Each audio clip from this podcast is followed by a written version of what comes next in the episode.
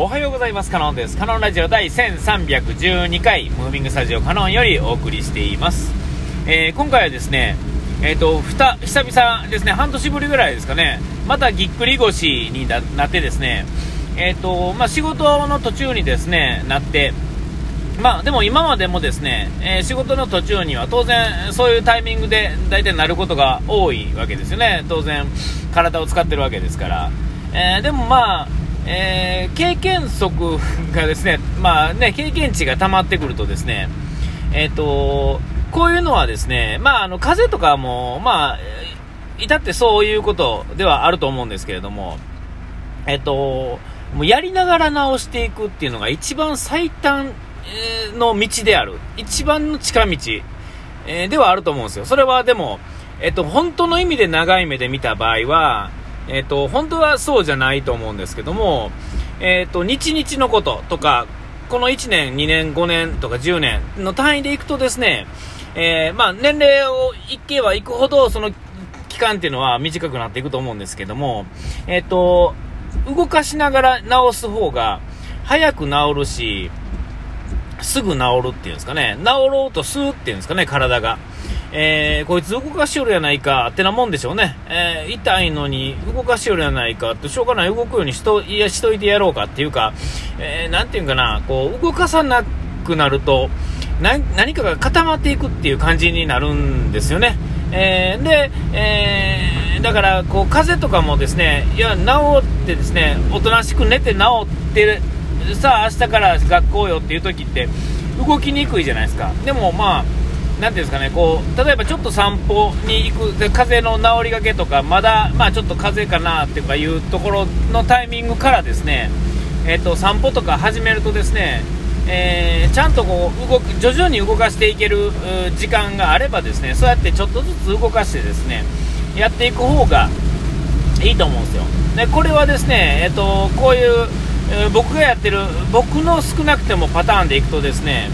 えっとうわあの例えばぎっくり腰になるとですねその場ではでちょっとうずくまるぐらい痛かったりするんですけどもえっとそうやな20分ぐらいですねうー言いながらですね2 3 0分ぐらいですかね苦しみながらちょっと動くな立てるようになったなとかしゃがめしゃがめるっていうかですねまあまあちょっと動かせるようになったらその動かせる範囲内でですねある程度動かしたりなんやかんやしてるとですねえー、と体がですねなんかこう動くようになってくるんですよ。でちょっと動くようになったらですねそのちょっと動くよりもちょっと多めに動かしてみてうわ痛いとか言いながらまたあのちょっとずつ可動域を増やしていくっていうんですかね、えーそうすることによってですね、えーすごい最短でですねまあ言うたらほんもうぎっくり腰って普通やったらですねもうこのまま帰りって言われるようなパターンでもですね実は動かせるようになるんですよね、えーある意味この昭和感昭和的感覚ではあると思うんですけども、えーただ、えーこれがですね仕事があるからですねここを動かそうとかああしようとかこれを終わらせなあかんからできるわけですよね、えこれがもうじゃあ帰っていいよってなったらですね何かこう動かさなあかんっていうのが、え動かすための動かすになってですねそれやとこうやる気が出えへんというかですね、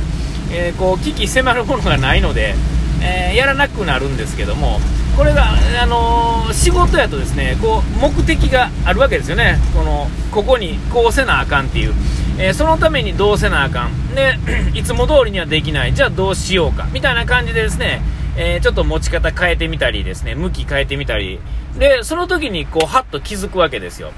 えっ、と自分が持ってる持ち方っていうのにはあの利き腕があるようにですね癖があるんですよね。でその癖によってですねあのまあえーていうんですか？ボール蹴るのが左ばっかりの人とか右ばっかりの人とか。であの大体慣れてきたらですねそれをどっちでも普通同じように使えなあかんよみたいになっていってあれなるんですがよく体の歪みみたいなところあると思うんですけども その、右にも左でも同じように使ってないからですねその筋肉にですね偏りが生じるっていうんですかね鍛えられる場所も変わるしえーっとなんていうかなあのそのバランスが崩れるとですねえーとあより早くそのあかんようになるっていうんですかねで、えー、とよくあのお腹へこましたいから腹筋ばっかりやったらですね今度背筋が弱くなってきてその相対的にえーと、弱くなってしまうんですね。ほんだらですねこの僕のようなぎっくり腰的なもの、筋肉痛みたいなやつですね、こういうのにはなりやすいらしいんですよ。だから、えー、腹筋してお腹へこましたい人はですね、まあ、あのへこむかどうか知らないですけど、お腹と同時にそのそれに対する筋肉ですねそれを支えるための背筋も同時に同じようなペースで、えーと、成長させないとダメなんですよね。えー、でそれが、まあ、あの偏ってるっていうんですかね偏ったから僕のこのぎっくり腰っていうのはすごいなりやすい、えー、んだと思うんですよ。えー、であのー、まあ、とはいえですね、え無理やりやっていくわけですけれども、で、この痛さっていうのは、その、痛くなる部分っていうのはですね、全体的には同じなんですが、えー、ちょっとずつ場所が違ってたりするんですよ。えー、なんかこう、なんていうんですか、あの、ヘルニアっていうか、こう、なんか骨が何とかしたとかね、そういうとこやとで常に同じところが痛いはずなんですが、僕の場合は多分筋肉痛っていうんですかね、筋の何かみたいなやつの場合はですね、筋の場所っていうのがいっぱいあって、えーだからと思うんですけども、こうずれていきよるんですよね。でまあ、もっともっと、ね、あのその生体師さん的な目線で見るとそれはやっぱり骨が歪んでるからだよとかいうところになってきてそれがそのしわ寄せがどこに行ったかみたいな話になってくるんでしょうけれども、えーと、たちまちその原因だけでいくとですね痛い場所は今回はこのちょっと上の方やったとか右の方やったとかってことになってですね、えー、そこをなんとかしなあかんわけですが。えっと、えー、その、その痛い部分が、どういう体の動きに対して、なんていうんですか、我慢できるとか我慢できひんとか、痛いとか痛くなるとかならないとかっていうのは、えー、そ違うわけですよね。うん、その対応するというかですね。えー、だから、その、その対応する場所がですね、今回はですね、えっ、ー、と、この間と、この間ほんまに苦しんだ時とはまたちょっと違っててですね、えっ、と、なんだ、えー靴下を履くような動きっていうのがとっても苦手な今日今回痛さなんですよね。えっ、ー、とほんまに痛くなったらですね本当のえっ、ー、と痛いのがそこ痛いのはそこなんですが痛すぎてですねその周り全部が痛いっていうんですかね他の部分も動かしてもそれに関連触ってしまって痛かったりするんですがえっ、とその、え部分部分だけで見ていくと今回はここえー、前回はここみたいなところがあってですね。で、えー、そのちょっとした違いで、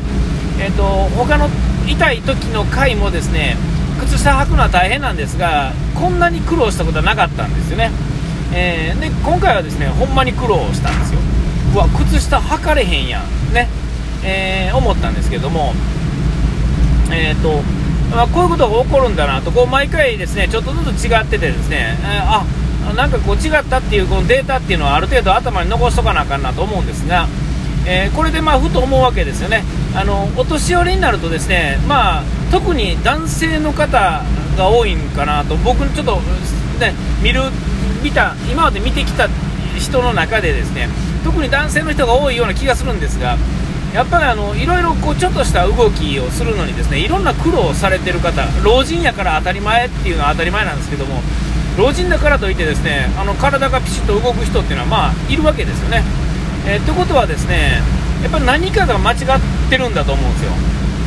で、えーと、それがまあその前やってた仕事だとかどういう動きを人生の中でしてきたとかっていうのが全部絡んできてですね何十年の積み重ねがそこに現れてるんだと思うんですけれども。えー、まあ、まあ、とはいえもう僕はこの50年間生きてきたこういう癖がある、ね、動きをしてきたんで、えー、この後どういうことが起こるかっていうのは、まあ、また自分が年寄りいったら分かるんですけれどもそれをですねより少なくするためのやっぱ動きをせなあかんなと思って、えーと、その筋だなんだとかねそういうのは分からないですが40代からですねやっぱり先のことを見越してやってたっていうのはやっぱああいう老人を見てるとですね自分の親にしろ嫁の親にしろですね、えー、他人の親にしろですねえーね、ああいうの見てたらですねあやっぱりあの年取ってくると、まあ、ああいうふうになっていくんだなと。ほんであれをまあちょっとでも少なくするにはどうせなあかんねやろうみたいなところからある程度はじあのが、まあ、モチベーションになってるっていうんですかね、えー、ただ自分だけで見るとあれなんですが周りを見てああなりたくないなと思うとですねやっぱりちょっとこうあこれはややめられへんなみたいなところがやっぱあるわけですよ。ね。えー、だからえーと、もうこれは体動く間にしか動かせへんわけでね。さっきのあの痛い間に動かして、えーと、可動域をちょっとずつ増やしていくのと同じで、えー、やっぱあの動かなくなってからではもう動かないわけですよね、えー、あるいは動かなくなってから動かそうとするとそのリハビリの時間がすごく長くなってしまうわけですから、えー、その時間をですねえ、よりこう、なんていうんですかね、予備運動の先ですね、本来のこう鍛え鍛えるっていうっていうのはいいんですかね、ちゃんとなるようにするための運動の方に移行したければ、やっぱりより早く始めないとあかんと。ね、いわゆるこう、なんていうんかな、えーと、これをするにはああしろこうしろみたいなその世の中の常識とか全部取っ払ってですね、えーと自分が長生きして気持ちよくこういわゆるピンコロになるためにどうするのかっていうのをもっとこう大元から考えてですね、えー、これはこういう風にするもんだなんていうのは全部ほかしてですね、えー、ゼロから考えた方があいいんだろうなと思うんですねだからよくあのこうした方がいいああした方がいいっていうもうなんかもうなんやろ息するようにですね、えー、それを言うことって結構あると思うんですよ。えー、なんや、わからない常識ってあるじゃないですか。ななんでも。呼吸するには吸って吐くみたいな、えー、そんな当たり前じゃないですか。どう考えてみると当たり前やけど、実は吸って吸って吐く方がいいかもしれへんし、吸って吐く吐くの方がいいかもしれへんし、えー、そんなんは、えーと、ここの場でですね熱く語ったところでね100人いたらですね1000人の人がですね何言ってるんですか案件になっちゃうわけですよね、えー、だから、え、でもねでも、でも疑うっていうんですかね。えー、どっかに、まあ、こう答えがあるというよりは自分にとっての、まあ、こう気持ちよくできるところっていうバランスを取るっていうのがまあええんかなとちょっと思うんですがあお時間来ましたね。ここまでの人はカノンでした。うがい手洗い。忘れずに。ピース。